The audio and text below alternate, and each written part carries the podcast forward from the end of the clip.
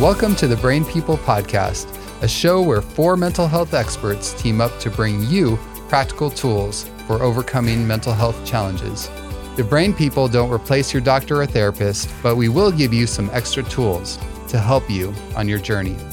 So join us as we fight mental illness, one episode at a time.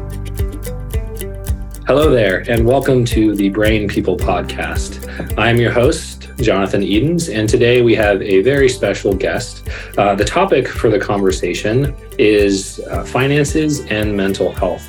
And so, our guest today, we are joined by Justin Goodwin. Say hello, Justin. Hey, everybody. So I'll do a brief uh, introduction for Justin, um, give you some reasons why you should be listening to this guy uh, on the topic of uh, you know financial literacy and whatnot. Um, and before we dive into it, just so you know, everything that we say in this podcast um, is not financial advice. You know, we are not financial professionals, and so you know we are just two guys having a conversation about mental health and finances.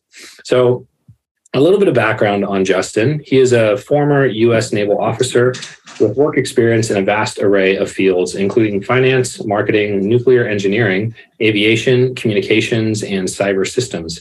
He has a bachelor's degree in business finance from the University of Kansas and a master's degree in cyber systems and operations from the Naval Postgraduate School. Justin has been investing for over 20 years, and his experience includes real estate, stocks, options, commodities, business startups, cryptocurrency, and uh, other alternative assets. At the age of 39, Justin was able to achieve personal financial freedom and now devotes his time to helping others do the same. Currently, he serves on the board of directors and advisory panel for three nonprofit organizations, while also pursuing his goal of helping 1,000 people achieve financial freedom. Uh, so, before we get started, Justin, I'm just curious: uh, are you are you keeping track of that 1,000 people? Great question. Thanks. Thanks for that wonderful intro. Um, Absolutely. not, uh, not really. I could go back and find out. Yeah. But I don't have a running tally in my uh, in my head right now. Gotcha. Well, I was just I was just curious, um, but it is uh, that's a very admirable goal. Um, so let's let's take a step back with uh, kind of where um, you know, I want to find out a little bit more about you. So let's talk about your your money journey, so to speak, and how you came to, you know, eventually be the guy that was able to retire at 39. But I'm assuming a lot of that started fairly early on in many of the decisions that you made. So can you tell me a little bit about your early money story, if you will? Absolutely.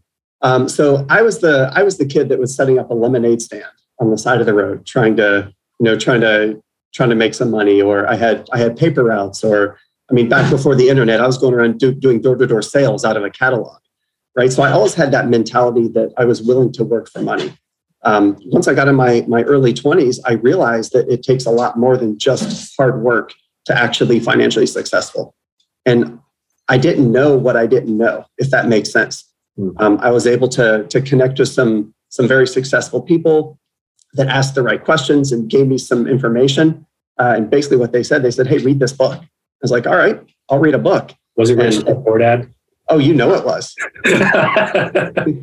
you, you know it was. Um, and and so just at like what age were you when you read that book? Um, I was 21. Okay. Yeah, so 20, 20 to 21 um, when I read that book, and it changed my perspective about the way I viewed money. And so I learned a lot more about how money worked and it, honestly, it lit a fire in me to learn more because it let me know that there was so much out there that I didn't know, but I needed to know if I wanted to achieve the things I wanted to achieve in my life, which was financial freedom. Cool. So, what was the next? You know, we'll get into kind of your philosophy of money and sort of the breakdown. But you know, where um, what was the next steps that you took to sort of initiate you know that process of getting to that ultimate goal of financial freedom? Years and years of mistakes. Mm. Um, very, very costly. Some I, I, paid for a lot of education. Some was formal education. Some was the cost of making big mistakes and losing a lot of money. Um, but I was I was persistent, and I I did something. It worked or it didn't work. I tried to learn from it.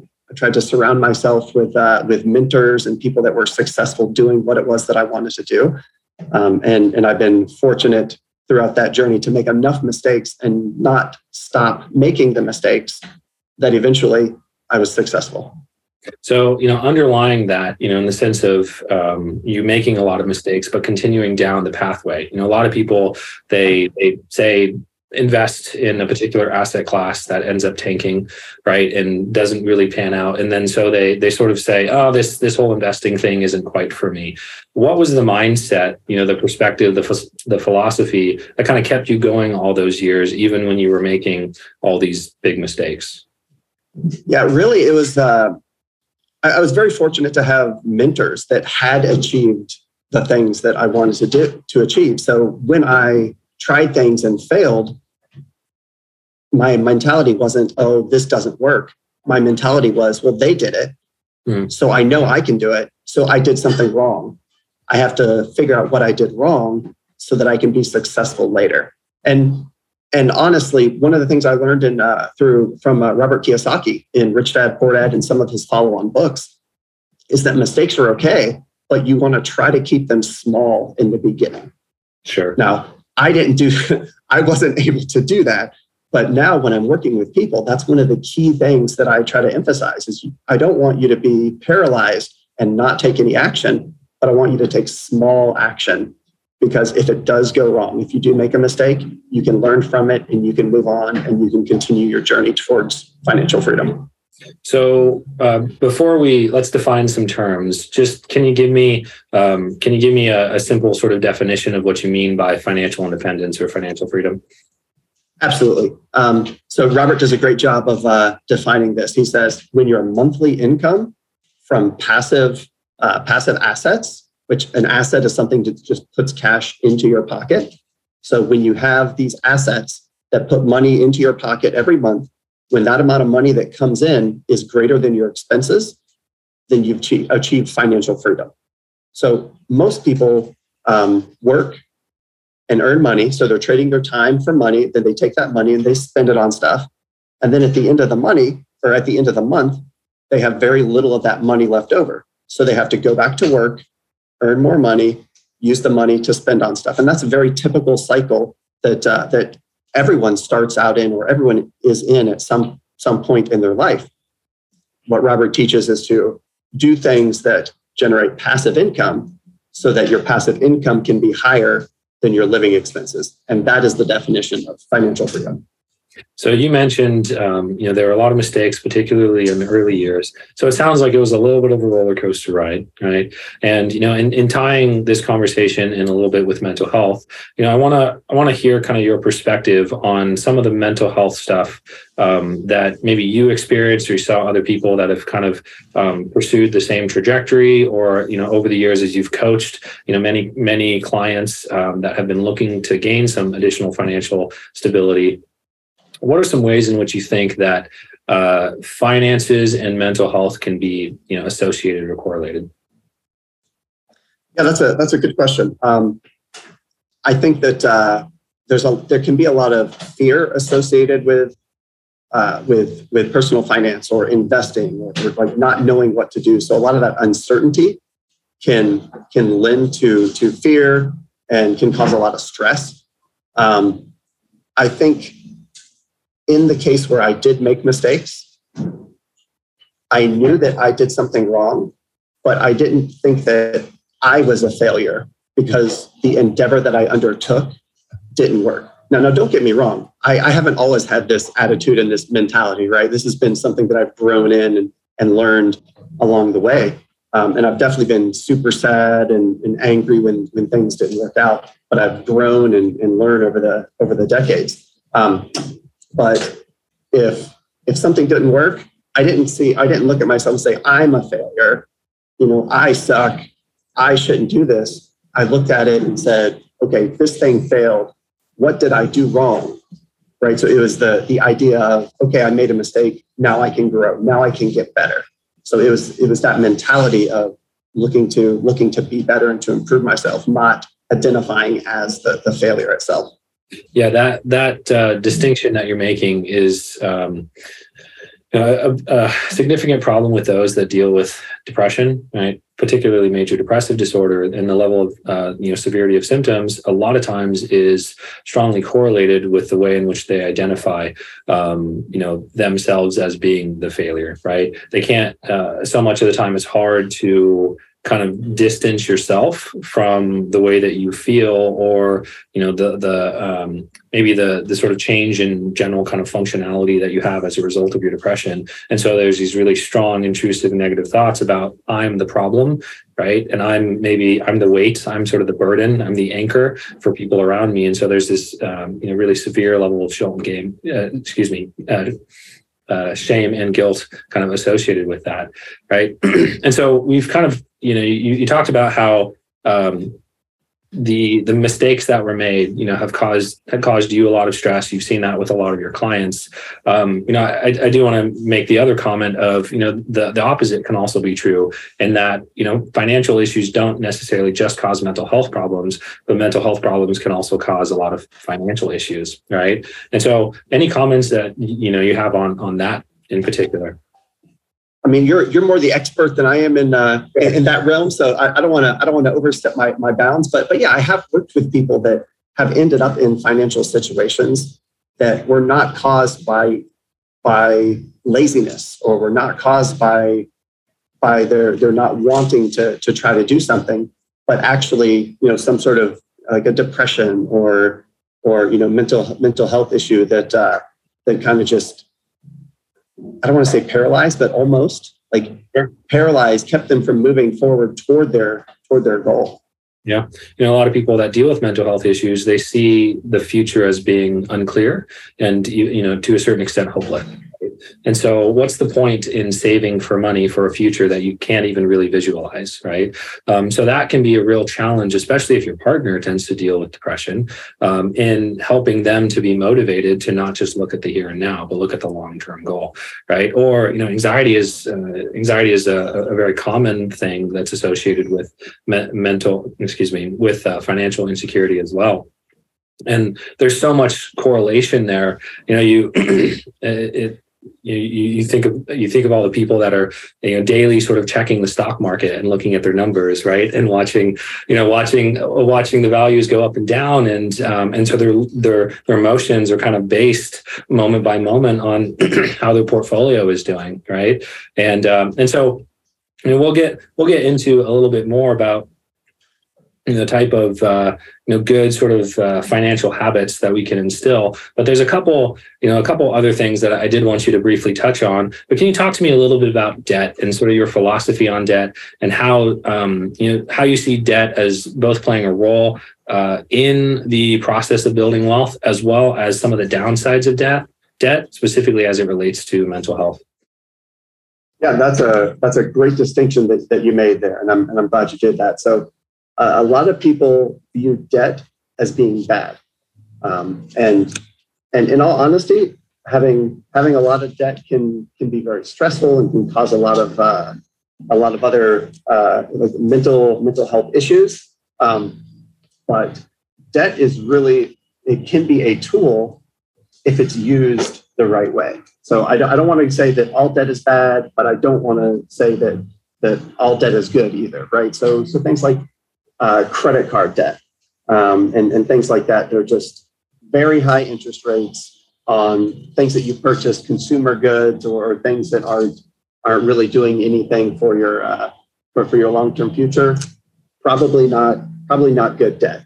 Um, and, I'll, and I'll, actually state the controversial opinion that a lot of home debt and college debt is also probably not a good investment either. Right? There's there are definitely uh, there are definitely ways in which you can acquire quote unquote good debt that ends up you know being sort of uh, extraneous, right? More than what you really should have taken on.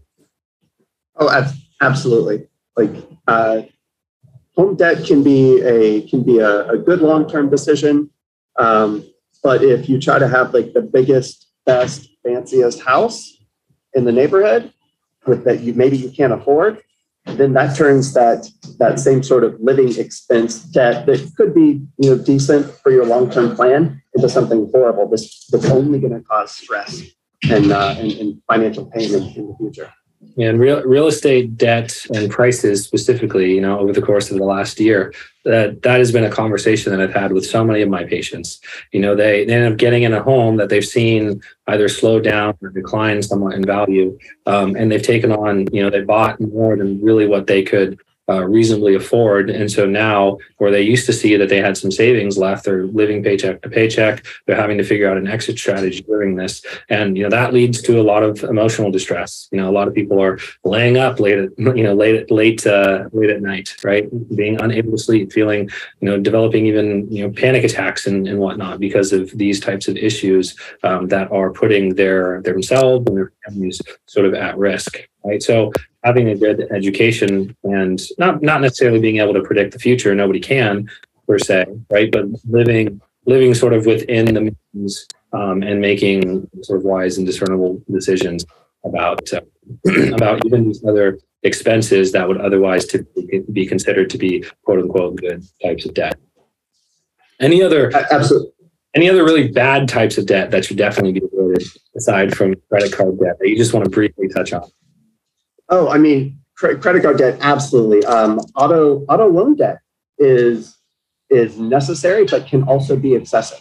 So it's that same the same kind of balance of the of the house. Like if you need a vehicle to get to work, awesome. Get a get a dependable, reliable vehicle. Uh, try to get low interest rate uh, debt on it if you can, but but like you don't need a new Escalade. Yeah right? So like that's and, and I went down that trap. I'm speaking from experience. I bought a brand new BMW sports car at the age of 21 because I saved up money. I was good and I had a crazy payment and I was absolutely foolish. But I paid the price for a couple years and I finally came to my senses like, what am I doing? I got to get rid of this thing. So I so I took a loss, I got rid of it, and I tried to move forward in a in a smarter way. So I've definitely made a lot of the a lot of the mistakes that I hear day in, day in, day out, people come to me with. So I want to touch on just a couple other things to consider as it relates to finances and mental health. But um, having poor um, finances or financial struggles, this can also lead to social isolation. Um, you know, many people are too embarrassed to socialize or participate in activities that they cannot afford, right? And so when you're really strapped financially, that really limits your ability to say, you know, go out to a restaurant with friends or go to, you know, other maybe sporting events or other other things that you would otherwise enjoy. Um, and so that can really limit um, really limit your ability or desire even um, to to participate you know as, as kind of a general sort of member of society in your social circle right? Um, so that's so that's one one aspect. Another is just this sort of general feeling of loss of control. Um, you know many people find that uh, as they feel as they have lost control in other aspects or in this aspect of their lives it makes them feel um, as if they're losing control in other aspects as well, right? It's uh, a lot of that is that self talk. It's, oh, I'm a failure in this. And so therefore I'm a failure in a lot of other aspects. And then for some people, there can also be, you know, a couple other concepts just that we'll briefly mention are the idea of like financial trauma, uh, as well as the idea of like financial infidelity. And so, you know, things such as evictions, foreclosures, bankruptcies, like these can actually be, you know, traumatic experiences for people. And so, you know, as much as we can, if we make the decisions up front, we can have a much higher likelihood of avoiding those risks.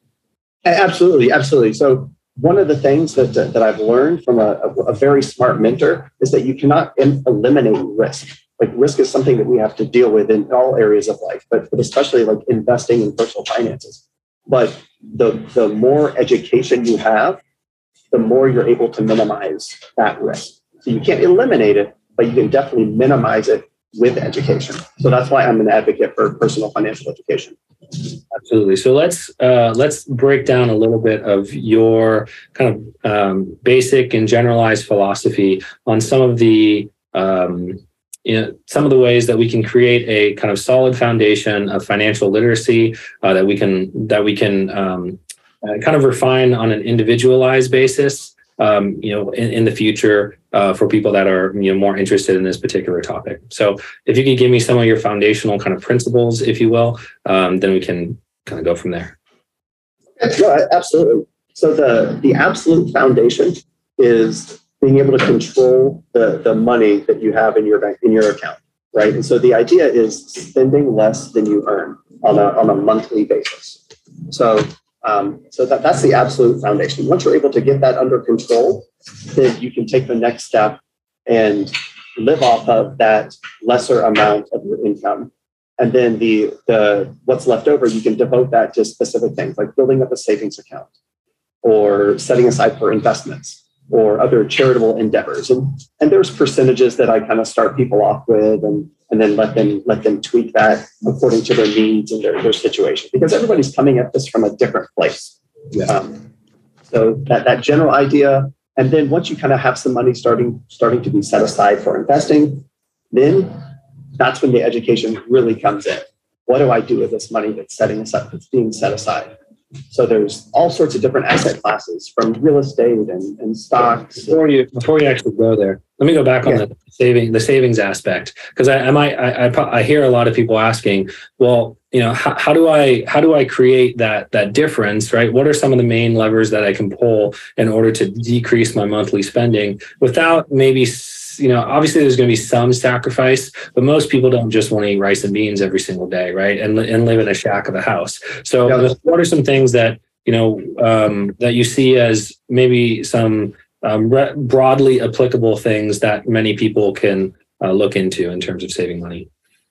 I know no everybody doesn't want to eat beans and rice, and, and I'm not an advocate for for doing that. You know, I I like food, I like having fun, but but in moderation. So if I used to go out to dinner four days a week, then I have to say, okay, I'm only going out two days a week, right? If I if I enjoy a subscription to uh, like a, maybe a streaming service, like maybe one of the things is, all right, I'm going to cut off this this streaming service and instead of instead of watching an hour of, of tv on that service every night i'm going to read a book like rich dad poor dad you know or some some other book that, that can help me along that journey right so so these are these concepts are very simple but they can be difficult if that makes sense Sure. so so very simple to do but can be difficult to actually carry out just because of habits and, and other things we have going on in our lives. Yeah, I've heard the majority of um, you know household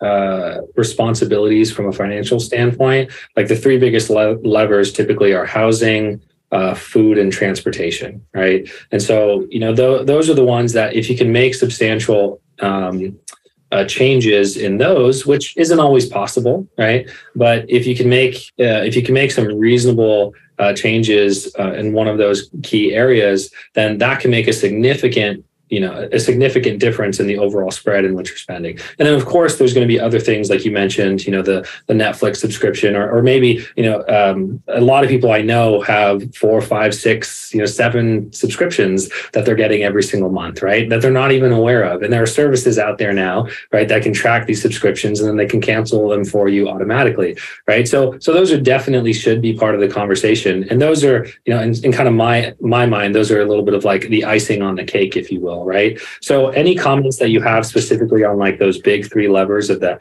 the housing transportation and food i know you, br- you sort of briefly mentioned food as it relates to like eating out at restaurants but any other comments that you have about those Yeah, I, I found that that housing is probably the one of the harder ones for people to to to to try to change. It just it just takes longer because there's a lease and they're they're comfortable where they are and stuff like that. Um, but uh, but if if you're talking about making a serious change in your in your your your future plans uh, for the sake of changing your financial situation, then that's that's a great place a great place to start. Um, rental prices and, and and things have been going up, so that's not always easy to find a new place to to live. Um, but uh, that they could actually save money. But but yeah, that's absolutely an avenue that that people can can look at and try to find some find some ways to, to save money. Um, transportation is also a good one. Like in my case, I had a car that I was paying seven hundred dollars a month on, you know, a long time ago, and that was absolutely nuts back then. And so I I came to my senses. It's like I can't keep doing this. This doesn't make sense. Yeah. So I so I bought a car that I was paying three fifty. So I, I literally cut my car payment in half because I realized that that I didn't need that. Yeah. So so any any other tips on like creating a budget Um, yeah, so there, there's lots of there's lots of tools out there. I don't have any specific that uh, that I use um, myself or that I that I promote, but there's all sorts of apps out there, or there's spreadsheets. If somebody likes getting on getting on the spreadsheet and like getting into Dave Ramsey cash method. Yeah, that that's absolutely so. I I'm not a huge Dave Ramsey fan overall, uh, but he he he has a lot of great points for like very basic level financial uh, financial education. And so if you can't control your actual spending and you need to use cash and envelopes, then that's the way to start. And then once you get that under control, then maybe you can consider using a, a card or, or something like that. It's safe to say that the first step that you're advocating is if there's not a, a big difference between your savings rate um, relative to uh, the expenses, right? Or I should say, the amount of income that you have in coming in relative to your expenses, then we should try to uh, create a larger spread by you know trying to trying to reduce our overall on a monthly basis. And then the, I think the second thing that you said, and so if we want to call this step two, was uh, if you don't have an emergency fund of sorts, start stocking away some of the money towards that emergency fund. Now, I, I heard you also say that there's kind of multiple sort of ways that you could go about this, multiple ideas, and, and how much should be in this emergency fund and where it should be placed and whatnot. But uh, could you give us like a general rule of thumb? Uh, absolutely. So um, I usually I usually start people off with a the idea of living off of seventy percent of your your income. So sometimes that, that's absolutely not possible. 80%, 90%, but whatever it needs to be in your individual situation. But if you're able to live off of 70% of your income, that leaves 30%. And so I, I describe it as buckets. So you have a bucket for savings, a bucket for investing, and a, bus, a bucket for like giving or, or charity. And so each of those buckets could be, I start off at around 10% for each of those, but those can those can fluctuate as uh, as necessary. So every month, you're say you have thousand dollars that comes in, you live off of 700 and you're able to put $100 in the savings bucket, $100 in the investment bucket, and $100 in the charity bucket. And then you just let that go and let it build up. And then once the savings bucket has accumulated enough money, it could be a, a different savings account, like a high yield savings account, separate from your bank account, um, or however you want to however you want to do it. But once that's built up to a reasonable amount that you're comfortable with, then you can start to shift that extra money every month over into the investment bucket. Um, now, the way to figure out how much that savings account should be is very, very, uh, I say, up, up to you. It, it, varies widely. So, um, a lot of thumb rules that I've heard can be two months of your of your your paycheck, or up to six months of your paycheck. But the the whole point, and I think the the the important part of that is it needs to be something that you are comfortable with that doesn't cause you stress. So if you sleep like a baby at night and don't worry about finances at all, if you have one month's paycheck. If you need six months in a bank so you sleep well and you don't have to worry about a layoff or you don't have to worry about, you know, uh, expenses popping up out of nowhere from from like kids or something like that, then then go for six months. But that's very much up to you and your individual situation. Yeah, I was going to say I'm glad you brought up a couple of those points because a lot of that a lot of that range may depend on a number of factors like you were kind of mentioning. You know, if you if you have significant health issues, right, and you have maybe um, large medical bills that are coming up, or um, maybe your maybe the roof on your house is going to you know need to be replaced at some point, or maybe um, so I, I, guess I could say if you're owner versus a uh, you know a, um, a, tenant yourself and you're renting, right? There's going to be a lot potentially larger expenses that could uh, theoretically come up in, in sort of a sudden fashion, um, or maybe or maybe you work in sales or in a job in which the industry isn't particularly secure, right? And you get these wild fluctuations in your salary, or um, you know, given uh, the economy that we currently live in, there's a high likelihood of you getting getting let go. Um, then you know you might want to err more so on the side of having a few more months, right, in the emergency savings. Um, so you know, once we've kind of gotten that that emergency savings up to a place in which we're pretty comfortable, sounds like the next step that you said was you start allocating that money that you would have otherwise put in the emergency savings over into the invest investment bucket. So can you talk a few minutes about you know some of your kind of general investing philosophies? Um, you know, what are some good asset classes to you know put that money in, and and how does you know maybe some some general guidelines on like um or i should say general things that you might consider um on where on where that where you would consider putting that money uh, once it's it's it's built up to a certain amount. Absolutely. I, would love to. So again not financial advice um, but my investment philosophy i i look at uh, so there's two types of, of investing. So you can either invest for capital gains which is the typical way of buying something low and then selling it when it's high, right? And then you make the money. So you, you, you buy it, you sell it, but now you have money. The other way to, to, to think about investing is investing for cash flow. So you buy something that generates uh, that generates money, that generates what we call cash flow. And then if the price goes up, that's good. If the price goes down, that's that's okay also. But when you're investing in that uh, that way, you're primarily concerned with what the asset is actually producing. So if it's producing any money uh, every month. So if you're buying, so so my my investment uh, philosophy is buying things that produce cash flow, and so I don't worry about the the price going up or or going down for things that that I've owned, and that helps to reduce you know stress and, and that, that keeps you from having to like watch the market and try to like day trade. Like day trading? No yeah, yeah. Not financial advice but listen to this. You're not a you're not a day trader. Please don't t- try to be a day trader. Um, 95 there's statistics. 95% of people that try to day trade lose money on their on their tax returns. So please don't please don't do that. Investing is not get rich quick. Investing is not an overnight thing investing is a is a journey um, and and you can be successful at it but but it does take time and it does take a little bit of effort. So please don't try to do things overnight and get rich quick tomorrow.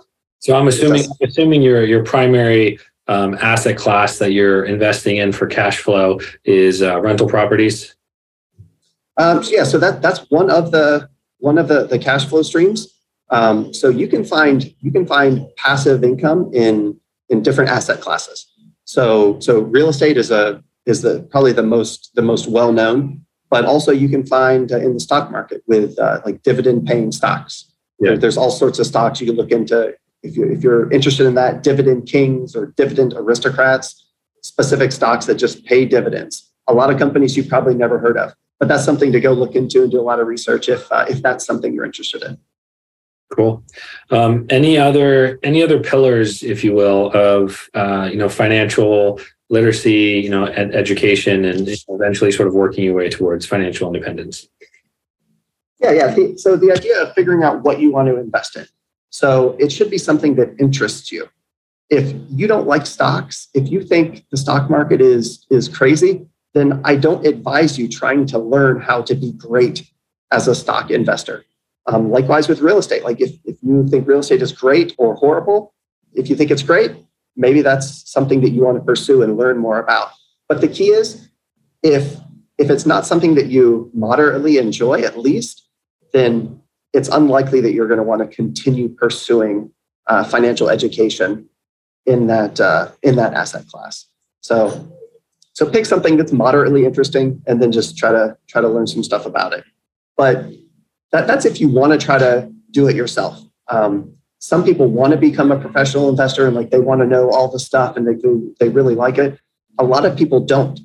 Um, so there's there are a lot of good people out there. There there are some probably not uh, not as good as well as in any industry, but there are people out there that can that can help you. They can manage your money for you. So there's all sorts of resources about how to how to rate a, a money manager or, or, or who to invest with, and that's that's a whole nother a whole nother uh, podcast just on that little tiny topic about uh, putting your money with with with other people. But that's also an option. So you don't have to be a a, a professional investor yourself if you understand the basics and you can control your cash flow and you can set aside uh, money for investments and for savings on a regular basis, then that is the key to long term success.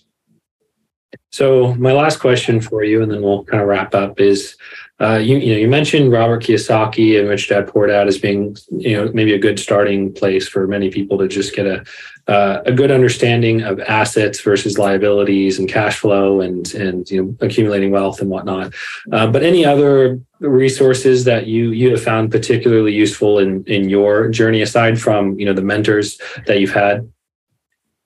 Um, yeah, so I I had a voracious appetite for for knowledge, and when I when I first started this, and the internet wasn't wasn't that big of a thing yet. So books. So I I have a like a, a laundry list of of books that uh, that I've read that I found helpful. So in in stocks, there's uh, a guy named again not not an endorsement, just I, I like the people, I, I like their material. Um, a guy named Andy Tanner he, he deals with with stocks and, and generating cash flow in with paper assets. Um, uh, another Ken, Ken McElroy, um, he he deals with uh, real estate. He's written a, a, couple really good books, ABCs of real estate investing, um, and that's just just a couple off the top of my head. But there's there's a list of uh, a long list of of, of books and, and, different things that I've that I've read over time to to accumulate some of this uh, knowledge and experience. I'll, uh, I'll throw a couple of resources out there. In, in the world of re- real estate, uh, Bigger Pockets I found to be a very uh, useful resource. Hundred percent. I, I don't I don't know why that my brain didn't go there yet. I love Bigger Pockets.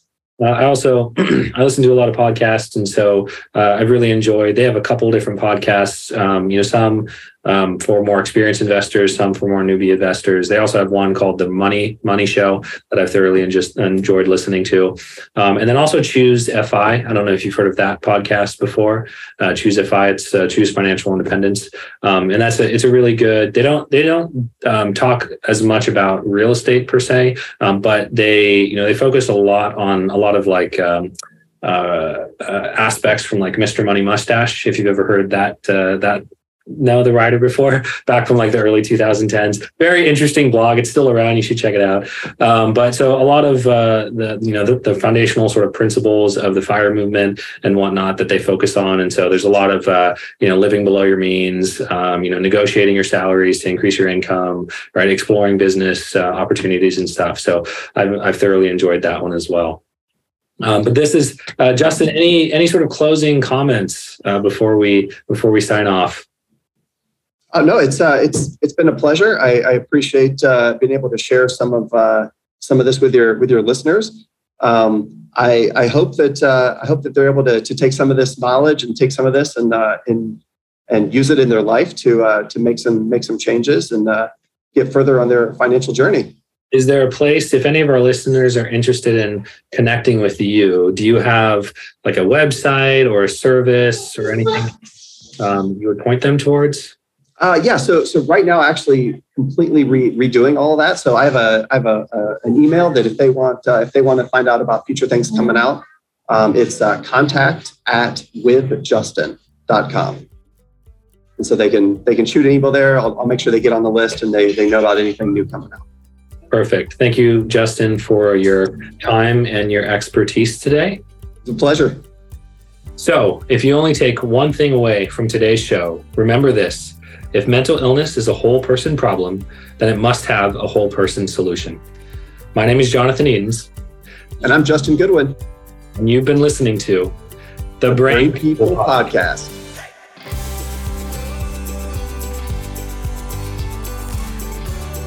Thanks for listening. To hear more episodes, find us on social media, or support us financially, visit thebrainpeoplepodcast.com.